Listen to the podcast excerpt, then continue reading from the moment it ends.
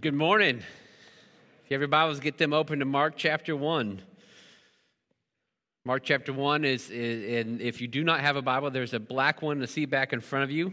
If you get to page 887, you'll be with us there in Mark chapter 1. It's really good to be back uh, with you all. We had a good, uh, good visit to uh, Crossway International Baptist Church there in, in Germany the last couple of weeks. Uh, you need to know if you give, uh, you give uh, tithe and offerings to this place, and we support uh, missions partners around the world, and we like going to check in on them and, and building those partnerships. And uh, Crossway is doing really good work over there, and God's doing some pretty, pretty cool stuff in Berlin. It's nice to see. They actually, uh, a couple months ago, launched their first ever church plant um, to a uh, neighboring uh, university town called Potsdam. And so, um, based on the way it worked out with service times, I got to be at both churches last Sunday. And so uh, that was cool to see um, all these university students from around the world checking out their church plant. And so um, Good, good, good visit. Really good to be back with you all. It's been a rough, it was a great visit. It's been a rough reentry. And so uh, today feels much more stabilizing just to be with you. Um, I, I, still don't know what time it is. Right? I have no idea. I'm, I'm, waking up at like 2 or 3 in the morning thinking it's time to get up. You know, that'll take a couple weeks. And um, the day before I came back, oh, we had a family friend in Cloverdale pass away. And so um, I immediately had to kind of go tend to that. I did his funeral Friday night, and so it's just been a very unsettled return. Uh, but seeing all your faces and being here this morning just feels like I'm finally home, and so it's good to be back with you. Um, and I want to thank uh, Adam for covering the last two Sundays and the staff for all they picked up, and uh, we're excited to to jump in uh, just the month of October and see where the Lord takes us in the book of Mark. And one just kind of housekeeping item normally on the first Sunday of the month, we would do communion. Uh, we observe communion, but we are saving that for next Sunday because next Sunday during the 9.30 hour we're going to have a combined communion service so we get everybody from both services together uh, to take communion uh, all, all at the same time and so uh, that is always a valuable experience one i really want you to uh, to, to set aside time for and be here at 9.30 next week if you can. And then we'll also have some important uh, ministry updates and building updates and stuff for you as well. And so uh, that'll be an hour you don't want to miss. And so please if you aren't in the habit of coming at 9.30 come at 9.30 next week. It'll be worth your while. And we get to celebrate another baptism next week as well. And so we're excited about all that. Um, but before we get to that we got to get to today's message. And so i'm going to ask you to join me in a word of prayer as we launch out in this Father, we are grateful uh, for the opportunity to just to be here today. We're grateful for what you've already began uh, in inhabiting the praise of your people and meeting us here and in uh, the groups that have met and the fellowship that's happened. Lord, you're already at work. And so we just kind of want to put ourselves in that flow. Lord, as we turn our attention to your word, I pray that it would not return to you void, but would accomplish everything that you've set forth for it to accomplish today. Uh, that your voice would be loudest, that you, your spirit would move unhindered in this place uh, that you get the glory from all this. And we pray this in Jesus' powerful name. Amen. So, in, in my travels recently, I spent a lot of time on a plane going over the Atlantic Ocean, and I had a strategy that I thought was a good idea that ultimately backfired. Uh, when I ordered the tickets for this trip, uh, the, the airline that we used said I got, they allowed you the option of choosing your seat. And there was lots of seats available, and I, really, I knew for sure I didn't want a middle seat, right? Everybody knows that. And so then the choice was do you want a window seat or do you want an aisle seat? And so I debated back and forth, and I decided, well, it's, you know, it's a nine hour flight, eight, eight to nine hour flight over the Atlantic. Hopefully, I'll be able to get some sleep. And so I'm going to choose the window seat with the idea that I could rest my head on the side and just go right to sleep, which is just the dumbest idea ever, right? There's no way you're going to sleep on a plane. I've never been able to uh, for more than like 20 minutes at a time, and so uh, that just that strategy was it was a terrible choice, and it really backfired on my first flight over the Atlantic because sitting next to me in the aisle seat was a British guy. And my strategy on long flights is pretty simple. I, I, don't like disturbing people. And so whenever the person next to me gets up to go to the bathroom, that's when I get up to go to the bathroom, right? And I thought it was going to work because the first half of the flight, every time the stewardess came by, this guy got a drink. He wanted a coffee and then a tea and then a Sprite and then a water. I'm like, all right, well, this is going to be great. But he just never got up. He just kept sitting there and sitting there and sitting there. And I thought, man, this is, I'm starting to get really uncomfortable now. You know, it's like, surely at some point this guy's going to get up. And I'm to the point where I'm kind of rocking back and forth in the seat. And I'm like, all right, I've got to ask him. I turn and he's got noise canceling headphones on and he's dead asleep. I thought, oh boy. And I'm like, I've got to wake him up, you know, because The other, other option is an option I don't even want to say out loud, right? And so, and so I tap him on the shoulder. I'm like, hey, do you mind? And, and he was incredibly gracious. And he got up and, and he let me out of the seat. And then he just sat back down. I kind of looked at him for a second, like, what in the world? And so I went to the bathroom, came back, and he let me back in. He sat down again. I finally was like, do you ever go to the bathroom? I just have to know, you know? And he, the entire eight and a half hour flight, he never got up. I'm sure that's not healthy, right? But it's one of the most impressive things I ever saw. And so from now on, right, I'm aisle guy. If I get to choose my seats, I'm aisle guy. I want that freedom to go where I got to go. But there was a time where I was thankful for the window. There was one moment. And it was on the return flight, and we took off on a very cloudy day. But then, as planes do, it, it, they, they rise in the sky, right? We got above the clouds to where it was just full sun, and we were looking down on clouds. And it was like a mountain range in the sky. And I started snapping pictures of it. And one of these is just a stunningly beautiful scene, right? And this thought hit me that when I took this picture, I'm, I'm somewhere over the Atlantic Ocean, have no idea where. And I'm also above the clouds. And so if you think about those two things, I, I am nowhere that humans would have ever seen before a plane like this. And so for thousands of years, this view existed, and no human eye ever saw it. And it's amazing. And it reminded me again of two truths just how big God is and just how little I am. There's so much that God has made in His glory and in creation that we won't ever see. Do you know how little we know about what's actually in the ocean? We have no clue. Do you know how little we know about what's actually out there in the universe? We have no clue. God's aware of all of it. Right? There's so much about what He thinks and how He operates and what He's up to that we won't ever know or grasp. But do you know what this great, awesome God did for us when He gave us His word? Do you know what He did? He revealed to us everything that we would ever need to know. And in revealing himself to us, there are still aspects of his identity that, that can be challenging and difficult to grasp, but we need to work at them. Because in today's passage in Mark chapter 1, we're going to see the Trinity on display and we're going to see the incarnation on display. And if you don't know what those terms mean, don't worry, we're going to, we're going to define them for you. But we need to recognize this it's important, even if it's difficult, it's important for us to have a good grasp on what God has revealed to us and what He has told us. Lifeway Research released a survey last week, and they, they polled Americans who, who claim to be Christians, right? So this is, they, they were polling American Christians on matters of theology. And it started uh, on, a, on sort of a bit of good news that it seems like we American Christians have a decent grasp on the concept and definition of the Trinity. But then it got worse from there very quickly. Because 73% of American Christians surveyed at least partially or fully agreed with this statement that Jesus was the first and greatest being created by God the Father. And that is really disturbing. And if you're wondering why that's disturbing, then I'm really glad you're here today. Because I have a clear goal today. I want to use this passage in Mark where we read about Jesus' baptism and his temptation to help us understand the full identity of Jesus Christ and then to help you understand why it matters so very much.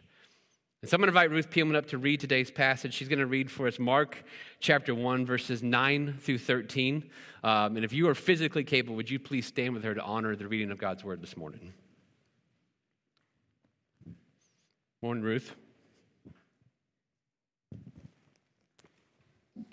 Good morning. In those days, Jesus came from Nazareth in Galilee and was baptized, by the, baptized in the Jordan by John. As soon as he came up out of the water, he saw the heavens being torn open and the Spirit descending on him like a dove.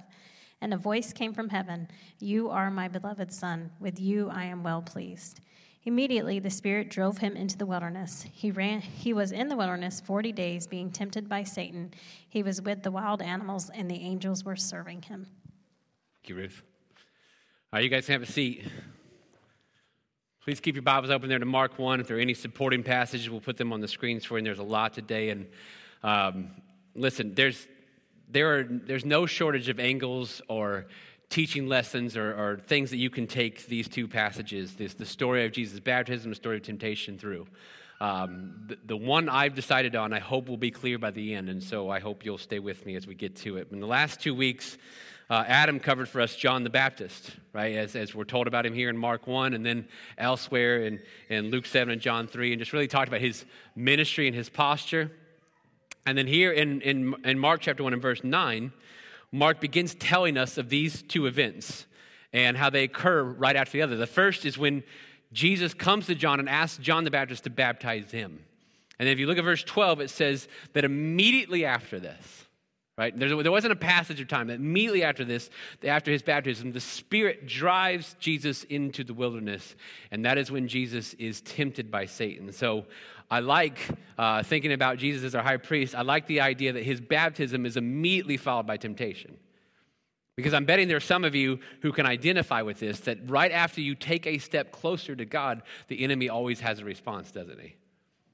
Right? And so, in telling us these two events, there, there, are actually three pretty big claims that Mark is making. I want to make sure that we understand them. And the first is this is that Jesus Christ is fully God.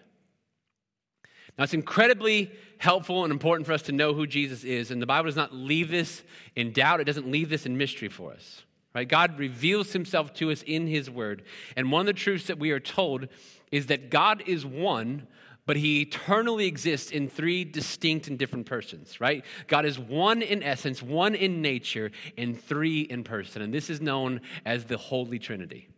Okay, in the Trinity, they, these, these three persons of the Trinity, they exist in perfect unity and perfect connection and perfect community. And this shapes a lot about who God is, actually, and shapes a lot about the way that He has made us. And we see this language in Genesis 1 when God makes man. Genesis 1 says this Then God said, Let us make man in our image according to our likeness. And the language there is helpful, right? Though, it's a singular God creating. You know, Genesis doesn't say, Then the God said. No, it's just, Then God said. So it's a singular God, but then he uses a plurality of language. He doesn't say, Let me make man in my image, does he? God said, Let us make man in our image and in our likeness. Right? And that there's the first kind of indication of the Trinity. And the Bible reveals to us these three persons of the Godhead they are God the Father, God the Son, and God the Holy Spirit. And Jesus Christ is God, He is God the Son. He was not created. He is not an angel. He is not even a high ranking official from heaven. He is the eternal, creating, all powerful, sovereign Lord. He is the Son in the Godhead. He is not partially God, He is fully God. Colossians chapter 1 says that God was pleased to have all of His fullness, not some of it, all of His fullness dwell in Him. And I point this out because in Jesus' baptism, right, we get to see all three persons of the Trinity at work in a single event. Right, in verse 10, it says that as soon as Jesus comes out of the water, right, he rises up from his baptism, two things happen. Number one, he sees the heavens being torn open, and that's significant, and we're going to talk about that in a second. But the second is then God the Spirit shows up. The Holy Spirit descends on Jesus like a dove. And then in verse 11, God the Father shows up and he speaks. And he says, You are my beloved Son, and with you I'm well pleased. Now, I don't know if you've caught this, but this has been the major theme of Mark 1 so far. In verse 1, Mark states it. This, he says, This is the beginning of the gospel of Jesus Christ. And then he identifies him, the Son of God. Verses 2 and 3, he quotes Malachi and Isaiah, and he uses these prophets to declare the lordship of Jesus. In verses 7 and 8, John the Baptist himself is, is adding to the list of testimonies where he declares the greatness of Jesus. Now, in verses 10 and 11, the other persons of the Holy Trinity declare it. The, the Spirit descends on him like a dove, and God the Father says, This is my Son. You see, the Bible is overtly clear that Jesus Christ is fully God. And one of the ways that it tells us this is repeatedly, it tells us that he has all the attributes of God. That he knows everything, that he has all power and authority, that he depends on nothing outside of himself for life, that he is ruler over everything, that he never began to exist and never will cease to exist, that all things have been created by him and for him. In other words, everything that God is, Jesus is. Because Jesus Christ is fully God.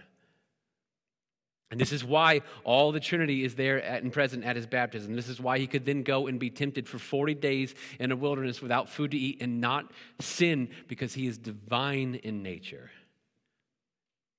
But there's another hugely important truth that these events show us it's that Jesus Christ is fully man. We see from scriptures and from these two instances that God exists in three distinct persons, and Jesus exists in perfect union between two natures. It's kind of two mysteries for the price of one.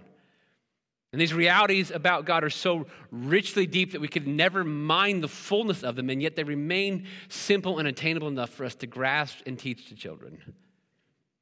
J.I. Packer once wrote There's nothing in fiction so fantastic as this truth of the incarnation. The incarnation is this that God became man. Now, this wasn't every person in the Trinity. God the Father did not take on human flesh, God the Spirit did not either. But Jesus Christ, God the Son, took on our form. John says this about him in chapter 1 of his gospel. The Word, that's Jesus, became flesh and dwelt among us. We observed his glory, the glory as the one and only Son from the Father, full of grace and truth. And then he includes John the Baptist's testimony as well. That John testified concerning him and exclaimed, This was the one of whom I said, The one coming after me ranks ahead of me because he existed before me.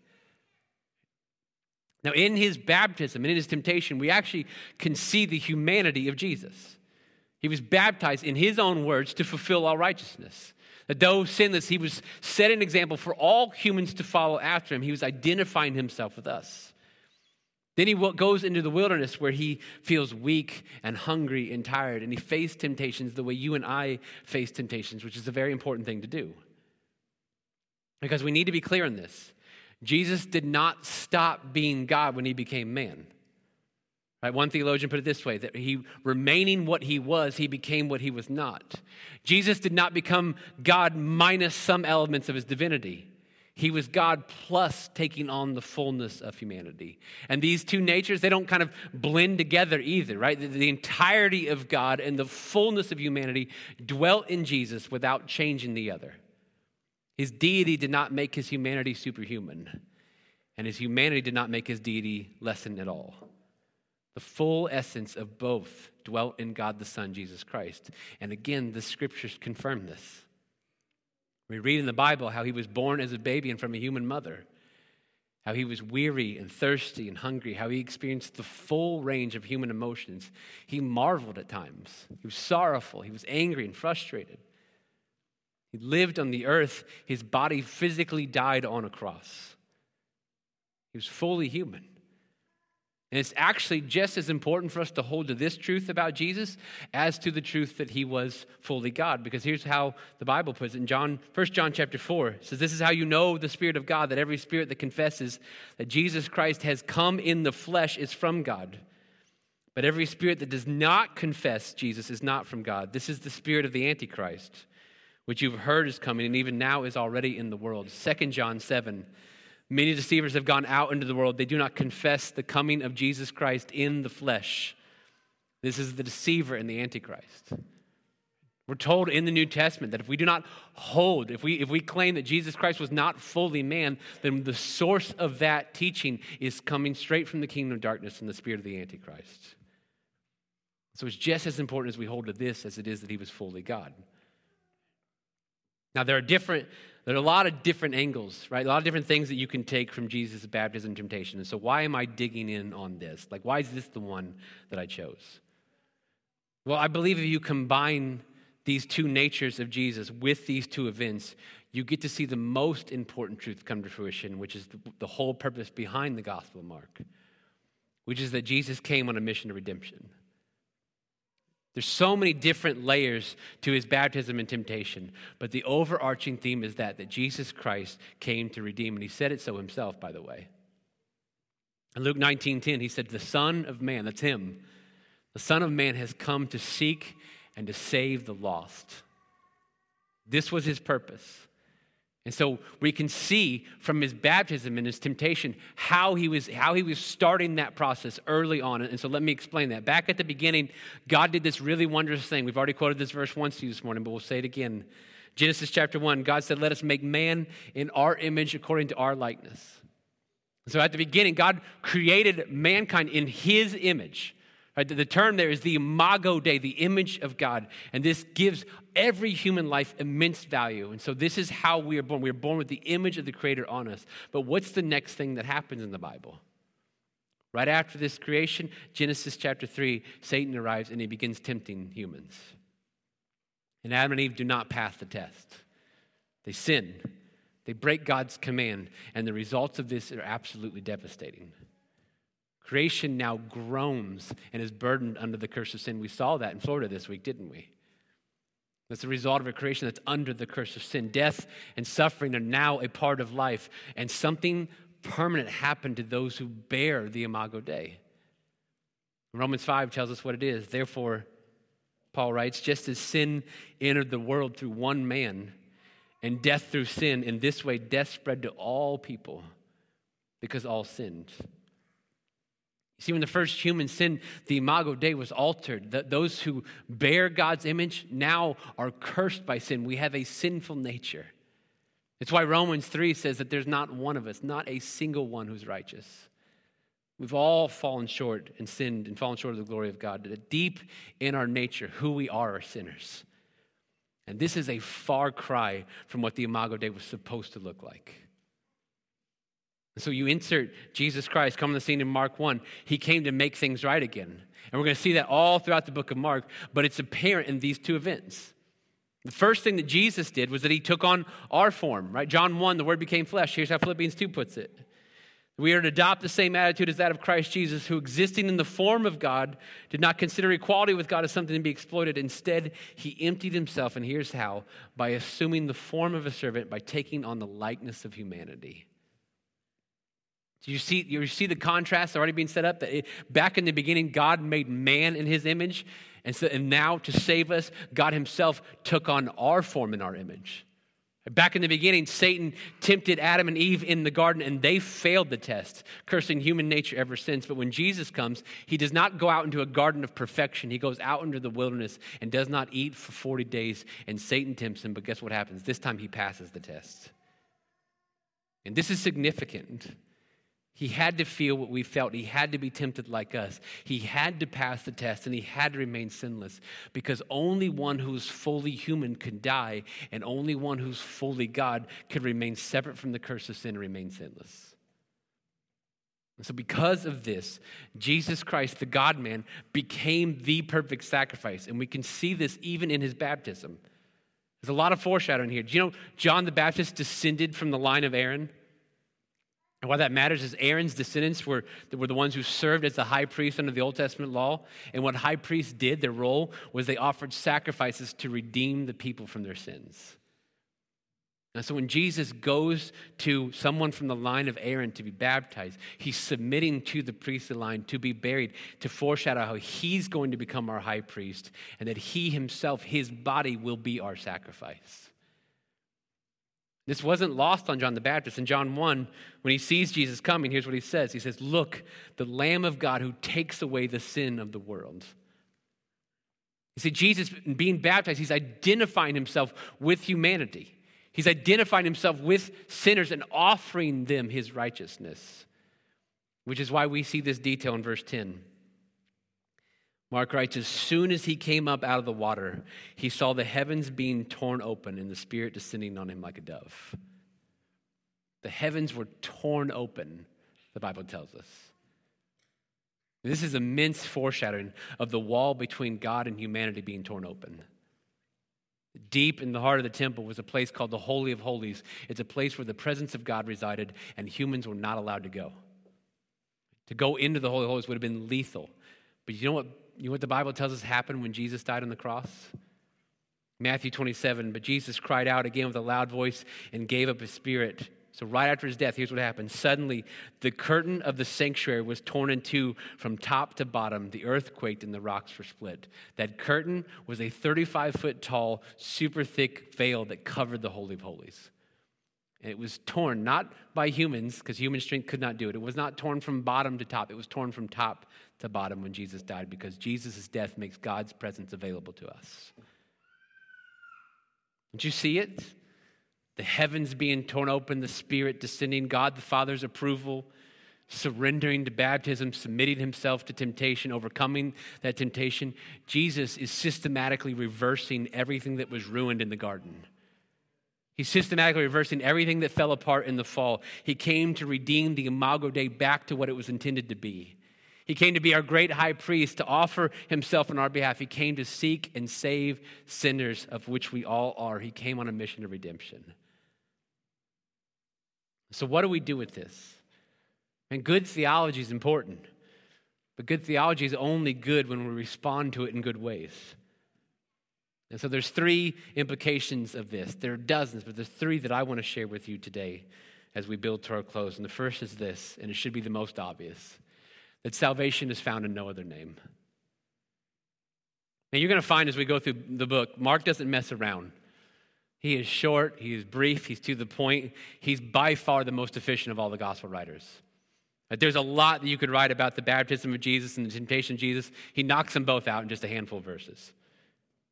And so, if there's a message that he's saying over and over and over and over again, there's a reason for it. And the message of chapter one, repeatedly, again, again, again, again, is that Jesus Christ is the Son of God.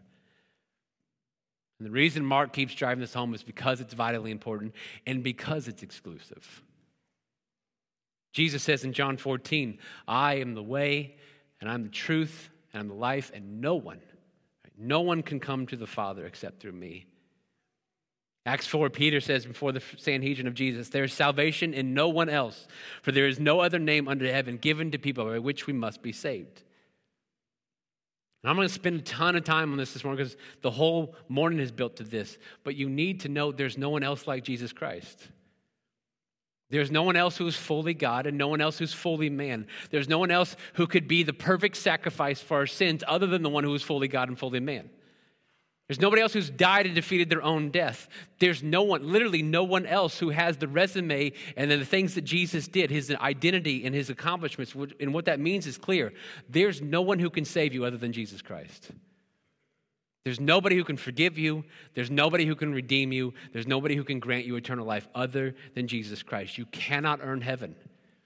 You cannot earn the forgiveness of God. You cannot find it in religion. You cannot find it in your good works. You cannot find it in yourself, in another human, another way of thought. It is only through Jesus and Jesus alone because He's the only one who's capable. And so if you have not, believe in Him.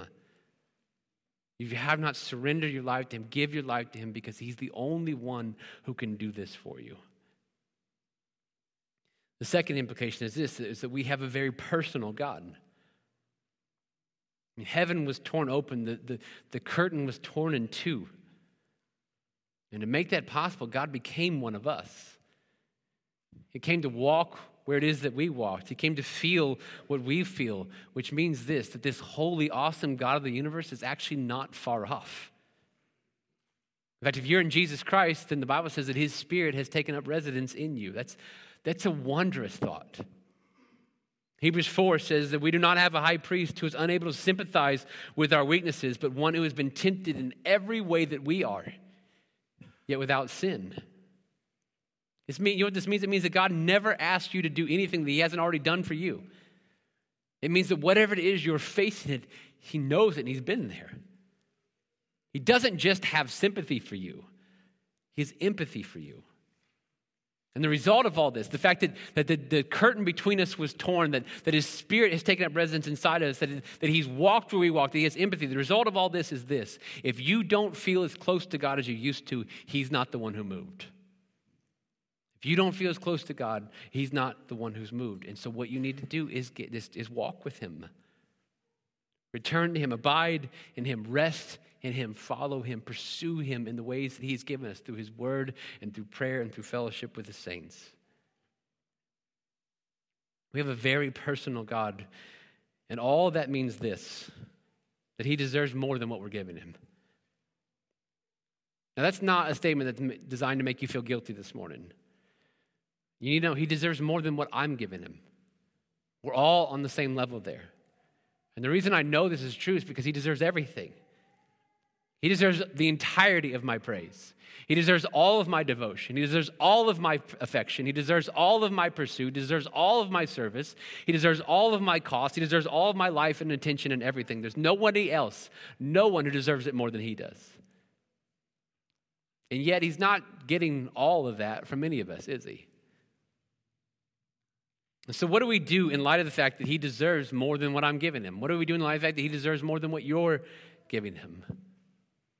One of the things I think we should always do is we should fight against complacency. We should pray against ever being satisfied with where we are spiritually. In 2 Peter 1, Peter lists a group of characteristics uh, that he wants his readers to add to their knowledge and faith of Jesus Christ. Characteristics like goodness and self control and brotherly love and affection. At the end of the list, right, this is what he writes. He says, If you possess these qualities in increasing measure, they will keep you from being useless or unfruitful in the knowledge of our Lord Jesus Christ. Now, there's two things that jump out to me in that verse. Number one, it's possible to be useless and unfruitful in your knowledge of the Lord Jesus. So we should want to avoid that. But number two, that two word phrase is key increasing measure. Not that you already have them all in tow, right? Not that you're going to have them in full by the end of the day. Not that you're going to overcome all your sins and all your weaknesses and all your temptations by two o'clock this afternoon.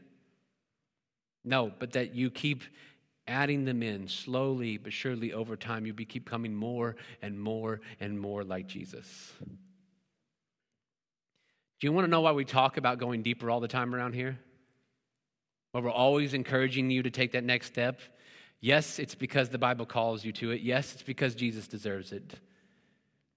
But it's also because the moment that you stop in your faith, the moment you decide that Jesus has enough of you, don't decide that uh, this is the line and I'm not going any deeper, I'm not going any farther. You don't actually get to stay there. Because there is no neutrality in faith. You're either getting closer to Jesus or you're getting farther away. And so, if you're not pursuing Him, you're not going deeper, you're not fighting against complacency, you're not looking for that next step, guess which direction you're going? So, in light of who he is, in light of all that he's done, in light of his inarguable worthiness, he deserves more than what we're giving him. And so instead of being just overwhelmed by some pursuit of perfection or trying to overcome literally every one of your sinful hurdles in a moment, can I suggest just a two step approach? And the first is this just remind yourself of your identity. If you are in Jesus Christ, you are his. 2 Corinthians 5 says that his righteousness, his perfection has been given to you. That's your standing with God that won't change. And so, what that means is this that temptation that you feel to sin, to give into that sin, that temptation you feel to walk in the flesh and not walk in the spirit, that draw that you feel to serve that idol more than you serve Jesus, right? those things are not your identity. They're not who you are in Jesus Christ, which means you don't actually have to give in to them. In addition to this, your past does not define you, right? The, the, the, ways you've messed up in the past, they don't define you. His grace overwhelms all of this, His blood covers it all. And so preach the gospel to yourself daily and twice if necessary. And remember that because of the grace of Jesus, not because of anything you've earned, but because of the grace of Jesus Christ, you are a child of God. And when you remember that, the second step is this just keep taking that next step, no matter how small you think it is. Invite him into this. This is a prayer that you should be praying God, show me what it is in my life or in me that's, that's unpleasing to you. But show me a new way that I can serve. Show me a, a way that I can be stretched that I haven't been before. Show me somewhere that I can go or someone that I can love on or pray for or share the hope of Jesus with. Show me something that I can fast or, or give up or just toss out completely. Show me some kind of step of pursuit, whether it's reading plan or, or, or spiritual discipline, something that I can add to my life to get more of you. Ask the question, Lord, what's the next thing? What's the next thing that I can do for you? And by the way, we're here to help you in this. The Church of Jesus exists to help you get closer to Him. Do not hesitate to ask to meet with one of our staff or elders. We will gladly offer some spiritual coaching and, and give you some of these next steps. But in the meantime, as you grow, ultimately you won't need us. Because you can just ask Him, and what He reveals, you can just say yes to it. Man, it's crucially important that our knowledge of God and our knowledge of Jesus is based on the truth that He revealed to us in His Word. He is God. Jesus Christ is God the Son. He's fully God and fully man, and He came to save us by offering Himself on the cross. And there is salvation in no other name but His. We need to be clear on those things. But it's also important that our knowledge of Jesus res- res- results in the right response to Him. And so surrender your life to Him. Believe in Him for salvation if you have not and follow him and abide in him and never stop taking those steps of pursuit closer to him. Let's pray.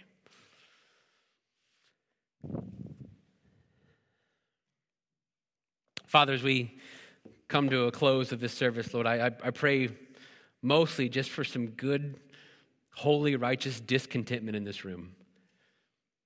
God, if there's anybody here who's not yet trusted in Jesus alone for their forgiveness, they've, they've banked on some religious experience in their past. Uh, they've banked on something that someone else has done to them. They've banked on their own measure of goodness, whatever it is. Their trust hasn't been in you alone. Give them a great discontentment with that. Lord, help them to know how weak and feeble that is compared to the reality of their sin and death, and help them to turn to Jesus for the salvation and forgiveness that is found only in Him. Lord, draw them to yourself now. And Lord, if there's anybody here who's done that, who's tasted the grace and knowledge and wonderfulness of Jesus Christ, would you give us a discontentment for our current spiritual reality? Would we never be satisfied with how much uh, of our lives and our heart and our will that you have. Lord, may we always want to give you more. May we always want to pursue you more deeply. Lord, would you give us a great discontentment for the idols in our lives, great discontentment for the sins we keep finding ourselves giving, uh, giving into? Would you give us a great discontentment for anything that robs our affection of Jesus? And in that discontentment, would you show us the next step? Whether it's a step of fasting or throwing away, whether it's a step of pursuit, a step of adding, a step of service, a step towards someone else. God, show us that next step that we can take to get more of Jesus into our lives. And God, may you hear from all of us around this room today, yes, as you reveal those to us. And we pray this in Jesus' powerful name. Amen. Well, we want to give you some time just to respond uh, to what the Lord may have been doing in your life, what He said to you. This is your time just to spend some time in prayer with Him um, and reflect on maybe some things He said to you, revealed to you today. And so uh, we want to give you this time. Please uh, take advantage of it. Do not waste it and, uh, and use it to connect with your Creator.